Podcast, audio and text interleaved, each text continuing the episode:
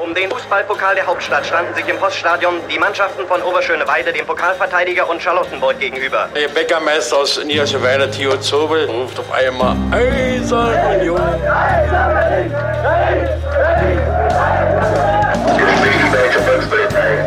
Eine Bankbürgschaft aus Unions Lizenzunterlagen hatte sich als gefälscht herausgestellt. Union ist gerettet. Union ruft alle Berliner Fußballfans dazu auf, sich am Räumen des Stadions von Schnee und Eis zu beteiligen.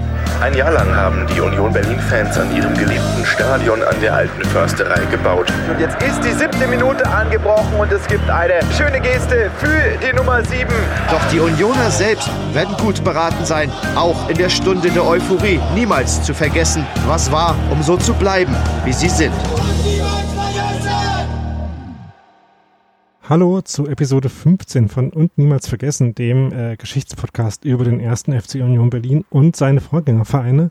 Äh, dazu begrüßen euch wie immer äh, ich und du, Sebastian. Hallo. Hallo, ich grüße aus einem Auto in Hohenlüchen vor dem ehemaligen sowjetischen Militärhospital und hoffe einfach, dass diese Aufnahme funktioniert. Hi Daniel. Hallo, äh, klingt ja nach einer spannenden Kulisse. Ist es. Ähm, ich habe dir ja beim letzten Mal eine Geschichte erzählt. Erinnerst du dich denn noch welche? Ja, es ging um das Verschwinden von Jack Robert und damit eigentlich, äh, wie er sich in Union-Gedächtnis eigentlich erhalten hat. Jack Robert Ja, 2005, 2006. Genau, obwohl wir immer noch nicht so ganz genau wissen, was jetzt eigentlich ganz genau passiert ist. Das weiß nur Jack Aber- Robert. Ja. Und Könnte vielleicht noch schöner die Song ihn, die ihn dabei getroffen haben. Aber ja, das äh, mal sehen, ob den Song irgendjemand nochmal irgendwann schreibt. Und jetzt bin ich äh, gespannt, welche Geschichte du heute quasi schreibst, also geschrieben hast, also jetzt vorlesen wirst oder vortragen. Vortragen, ja. Ich bin auf eine Sache gekommen, die mich, also wie ich dann bei der Recherche festgestellt habe, über die ich schon mal 2009 getwittert habe. Und es geht um die deutsche Meisterschaft. Kannst du dir denn jetzt mal vorstellen, um welches Jahr es geht, Daniel? Ich würde sagen, sowas wie 1924. Nee, ist es nicht. Äh, Bis, also aus heutiger Sicht aber relativ nah dran, aber aus damaliger Sicht ganz schön weit daneben. Und zwar ähm, geht es um das Jahr 1905. Das wäre der zweite, äh, die zweite Antwortoption gewesen, die Ja, jetzt. genau. Also es geht darum, dass auf der Meisterschale, die ja jedes Jahr in Deutschland der FC Bayern überreicht bekommt und manchmal auch ein anderer Verein, auch der Name Union Berlin auftaucht. Und zwar hinter dem Jahr 1905. Und das führt ja häufig zu der Frage, ob der erste FC Union, beziehungsweise einer seiner Vorgängervereine, nicht doch schon mal deutscher Meister war. Und ich glaube, wie gesagt, 2009 bin ich auf einen Tweet von mir gestoßen, also habe quasi äh, mich selbst wiederentdeckt, äh, haben sich viele gefragt, ähm, ob das so war, weil auf dem Sonderheft von den elf Freunden so ein Ausriss der Meisterschale ganz groß dargestellt war. Und da war dann halt wirklich sehr deutlich zu lesen 1905 Union Berlin. Und die Antwort ist eigentlich einfach und schwierig zugleich. Im Prinzip hat der erste FC Union erstmal gar nichts damit zu tun, weil wir wissen alle, 1906 äh, wurde der gegründet und äh, beziehungsweise seinen Vorgängervereine. Und gleichzeitig hat es aber über Bande schon so einiges mit Union und ähm, seiner, also mit dem ersten FC Union und seiner Vereinsgeschichte zu tun.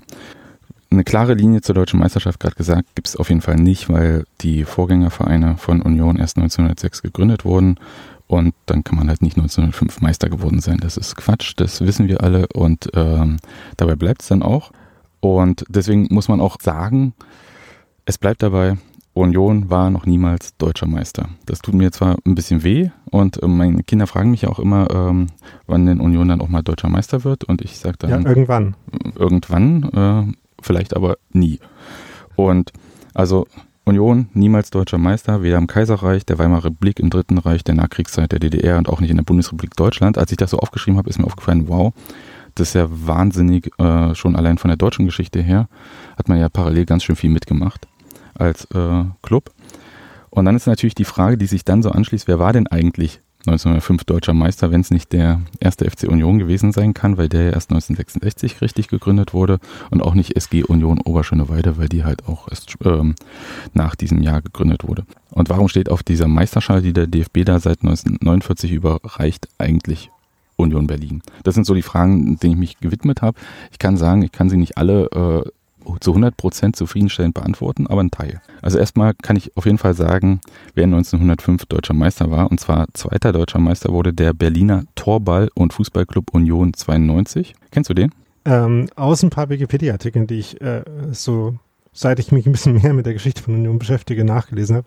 Und äh, ich fand den äh, Torball-Aspekt äh, von dem Namen immer ganz lustig. Ja. Genau, Torball ist ja die deutsche Bezeichnung für Cricket und damals war ja äh, Cricket und Fußball relativ nah beieinander, also gab die Vereine, gab auch, kommen wir später nochmal zu Fußball- und Cricket-Verein, äh, ich glaube Eintracht Braunschweig war auch so einer.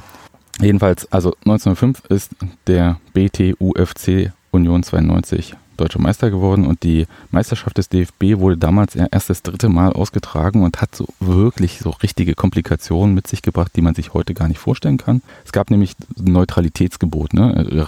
Du kennst es vielleicht, also wie die Meisterschaften bis 1963 ausgetragen wurden. Es gab dann halt äh, verschiedene Ligen, deren Meister spielten dann im K.O.-System äh, den deutschen Meister aus. Und damals gab es halt das Neutralitätsgebot. Das heißt, wenn meinetwegen Kiel gegen München gespielt hat, hat man in Frankfurt gespielt oder so. Keine Ahnung. Aber so in dem Dreh. Und für alle Spiele zwischen diesen Ligen. Äh, also für die Meisterschaftsspiele. Unter, ja, nachdem genau. die unteren Bereiche quasi ihre äh, Vertreter gefunden hatten, äh, für die K.O. gab es dann dieses Gebot. Richtig.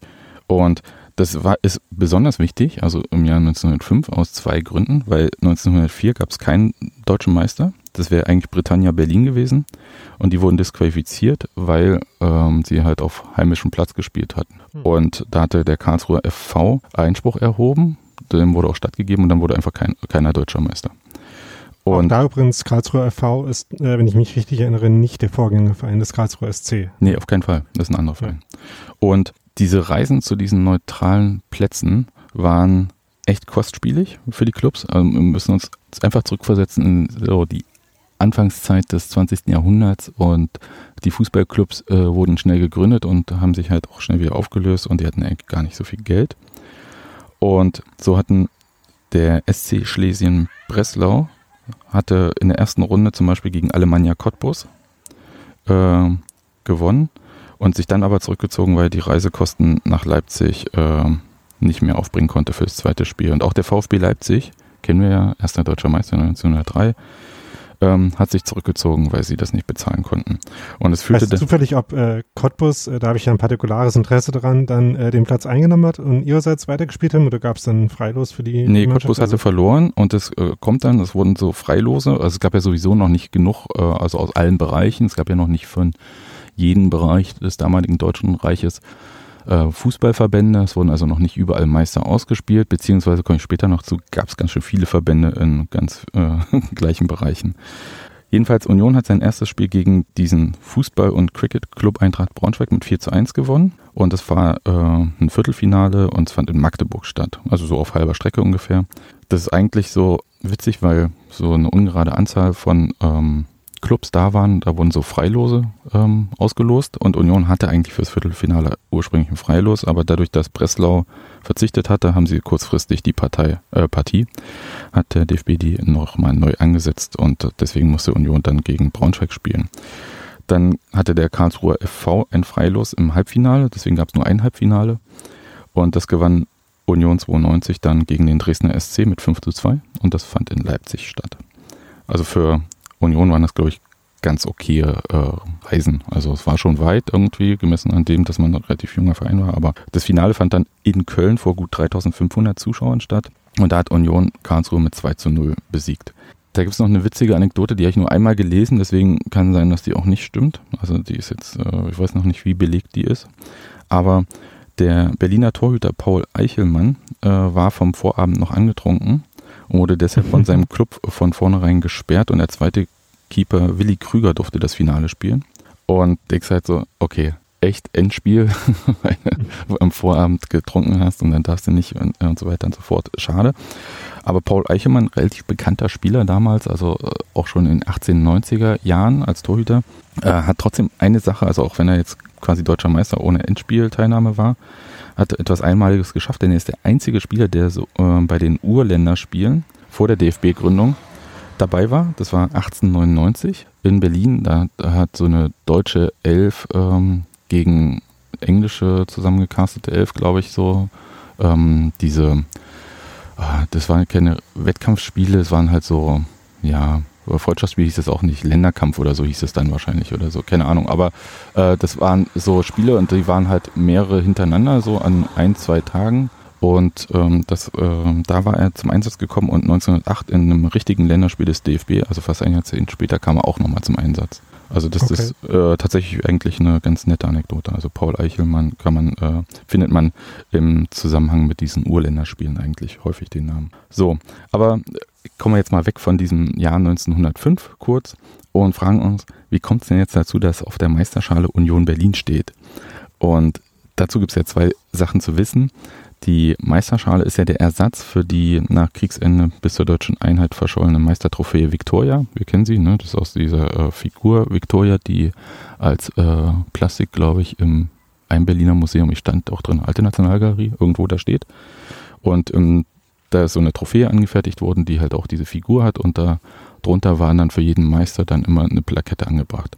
Und da gab es halt auch eine Plakette für ähm, den BTUFC Union 1892. Die Meisterschale wurde als Ersatz dann 1948 in Köln angefertigt und ich gehe mal davon aus, deswegen es findet sich einfach keine klare Begründung, dass es eine Verkürzung war, weil also man kann BTUFC Union 1892 zwar hinschreiben, dann weiß aber keiner, aus welchem Ort das kommt. Und man kann es aber auch ausschreiben, dann nimmt aber dieser Name wahrscheinlich die halbe Meisterschale in Anspruch ich denke, dass es einfach eine Verkürzung war, dass man Union Berlin genommen hat. Und das ist ja auch bei anderen Vereinen passiert, zum Beispiel bei Hertha BSC. Und bei den deutschen Meisterschaften steht ja auch auf der Schale Hertha BSC Berlin, was ja auch eine äh, quatschige äh, Doppelung des Namens ist. Ja.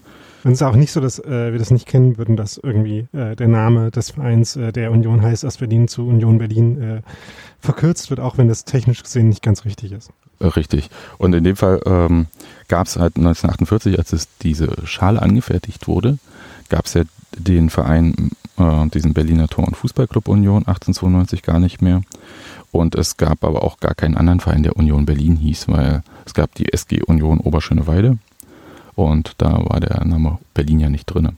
Insofern war das einerseits korrekt und andererseits aus heutiger Sicht ist es ganz schön Quatsch, weil ein anderer Verein mittlerweile zu Union Berlin verkürzt wird nämlich der erste FC Union Berlin. So, also hat das jetzt erstmal so relativ wenig mit dem ersten FC Union Berlin und seinen Vorgängern zu tun, aber das Ganze hat dann doch was damit zu tun. Und das, da müssen wir nochmal zurück zur Jahrhundertwende und uns anschauen, wie denn Fußball in Berlin damals gespielt wurde und äh, wie denn so die Umgebung war.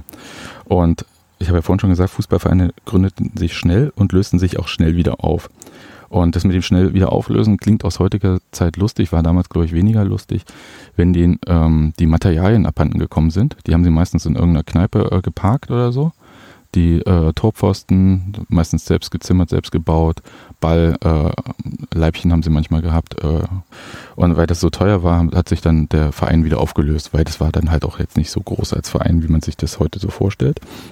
Und so ist das auch dem FC Olympia in Oberschöneweide gegangen. Das klingt ein bisschen eher, äh, wie wenn sich Ultragruppen auflösen müssen, nachdem ihnen ihr Material abhanden kommt. Ja, aber wie gesagt, es klingt so, ist aber nicht dasselbe. Und äh, da in dem Fall ging es einfach darum, dass es teuer war. Und ähm, dann äh, die muss, hätte man das wieder neu beschaffen müssen und dann hat meistens die Vereinskasse dafür nicht ausgereicht und so weiter. Ja, und vor allem darf man ja auch nicht dabei vergessen, dass es irgendwie noch keine 100 Jahre Vereinstradition gibt, die irgendwie äh, diktieren würde, dass das nicht passieren darf, sondern dass ja alles eher so spontane, lose Zusammenschlüsse waren, die halt äh, erst, äh, gerade weil sie halt noch nicht so verfestigt waren, auch nicht unbedingt dann quasi die ja, die Verfestigung hatten, so ein äh, so einen Aufwand dann zu rechtfertigen. Richtig. Und also den Kon also Auflösungen sind damals auch ganz häufig gerade in Berlin und Umgebung passiert, weil der Sportplatz wieder abhanden gekommen ist, weil da Wohnbebauung stattgefunden hat. Das ist, äh, die Stadt war ja sehr schnell wachsend in diesen Zeiten. Und ähm, da ist das dann auch häufig passiert, dass dann die Vereine sich aufgelöst haben oder äh, anderen Vereinen angeschlossen haben und so weiter und so fort. Und jedenfalls diesem FC Olympia in Oberschöneweide, einem Vorgängerverein des FC Olympia Oberschöneweide, ja, der sich 1906 gegründet hatte und dann quasi damit die Tradition des äh, Fußballs in Oberschöneweide, auf die sich auch der erste FC Union beruft, äh, begründet hat, der musste sich nämlich auch mal auflösen, weil die Torpfosten abhanden gekommen sind. Hm. So, und dann gab es dann noch die Schwierigkeit mit den Verbänden. Das heißt, ähm, neben dieser ganzen Materialschwierigkeit, also Fußballschuhe waren auch schweinemäßig teuer, wenn man mit richtigen Schuhen spielen wollte. Und gab es noch die Schwierigkeit mit den Verbänden, denn der DFB hat sich 1900 gegründet und obwohl der sich halt 1900 aus deutscher Sicht ja relativ äh, frühzeitig äh, schon gegründet hatte als äh, Verband, gab es wahnsinnig viele konkurrierende Verbände in Berlin und Brandenburg. Und ich versuche mal jetzt ein paar aufzuzählen, damit du äh, das auch dir mal vorstellen kannst. Es gab halt den Verband Deutscher Ballspielvereine. Der hat sich 1902 auf Bitten des DFB in Verband Berliner Beispielvereine umbenannt. Der wollte ursprünglich auch ein äh, deutscher Verband werden, war also erstmal konkurrierend mit dieser DFB-Idee.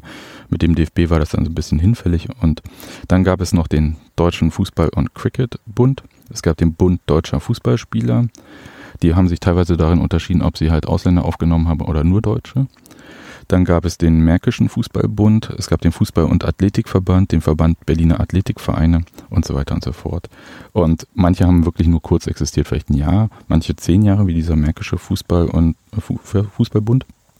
Und für die Meisterschaft des DFB, und das war für mich neu, hatte das eigentlich am Anfang zur Folge, dass ständig wechselnde Modi gab, welcher Berliner Meister aus welchem Verband jetzt eigentlich da antreten durfte. Ja. Also das wäre wirklich chaotisch. Und ähm, der Verband Berliner Ballspielvereine, der heute als Berliner Fußballverband bekannt ist, ähm, gliederte sich dem DFB ja als Regionalverband ein und stellte dann 1910 den Antrag, dass nur Meister des Verbandes, also des Berliner Fußballverbandes oder des Verbandes Berliner Ballspielvereine, so rum, ähm, an den deutschen Meisterschaften teilnehmen durften. So dass, äh, und der DFB hat ihm dann auch stattgegeben und damit war es dann auch klar, ähm, dass du nur noch einen Verband hattest und die anderen konnten sich dann eigentlich gehackt legen und auflösen, mhm. weil sie ja dann nicht mehr an diesen deutschen Meisterschaften, sie konnten eigene machen. Es gab ja noch konkurrierend diesen ganzen Arbeitersport später und Arbeitersportvereine und Verbände. Aber ähm, im Prinzip ähm, war es damit dann erledigt. Und für neu gegründete Vereine, wie halt jetzt meinetwegen FC Olympia Oberschöneweide, gab es eigentlich zwei Gründe, einem Verband beizutreten. Also einheitliche Regeln innerhalb des Verbandes war ziemlich wichtig. Also die Regeln waren halt noch nicht so super vereinheitlicht. Und ähm, ein Meisterschaftsbetrieb, also irgendeine Art von Ligabetrieb, Wettkampfbetrieb. Und letzterer führte nämlich dazu, dass man mehr Mitglieder werben konnte, weil man sagen konnte, wir sind hier in einem Wettbewerb und spielen gegen bla und so weiter und so fort. Und man kann, anstatt dass man nur halt diese ähm, Freundschaftsspiele, die hießen damals anders, ich habe es echt nicht drauf gerade. Es war jedenfalls aber gar nicht so einfach, einem Verband beizutreten, weil die teilweise Regeln hatten, die gar nicht so zu erfüllen waren. Erst recht nicht, wenn man halt beispielsweise gar kein Berliner Club war oder sich gerade gegründet hatte aus, wie dieser FC Olympia Oberschöneweide aus Lehrlingen, ja, die haben ja auch gar nicht groß Kasse gehabt. Und ähm, Oberschöneweide war ja damals noch gar kein Berliner Club. Also weil Oberschöneweide noch gar nicht Berlin war, sondern das ist ja erst 1920 mit Groß-Berlin geworden. So, also bis dahin weißt war. Du denn, ob äh, zumindest äh, man sich auf äh, Fußballregeln schon geeinigt hatte an der Stelle oder gab es da? Nee, es gab noch Unterschiede. Also, ich glaube, dieser Märkische Fußballverband, äh, ne, wie hieß der Märkische Fußballbund, der hatte eine lustige Regel, weil die halt natürlich auch mit, ähm, die hatten relativ viele Ligen und Staffeln und so weiter und so fort. Also es war schon relativ ausführlich, aber gleichzeitig auch Probleme, dass die alle immer jeweils angetreten sind. Und je entfernter ein Verein war, desto mehr Punkte hat man in dem Spiel bekommen. Mhm.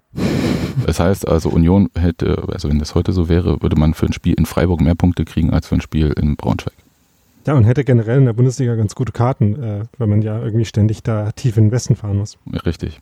Ja, also das gab dann tatsächlich so, also Regeln äh, wurden Stück für Stück vereinheitlicht, aber damals war das, also gerade so die äh, Nullerjahre des 20. Jahrhunderts waren da noch nicht so stark vereinheitlicht. Ja, es gab dann, äh, gab auch früher, nein, das ist viel zu weit, aber es, äh, das ist tatsächlich ein interessantes Thema. Und äh, diese ganze Verbandsstruktur hat im Prinzip dazu geführt, dass es dann aber vereinheitlicht wurde. Kommen wir zurück zu diesen Schöneweider Jungs, die da 1906 diesen FC Olympia Oberschöneweide gegründet hatten.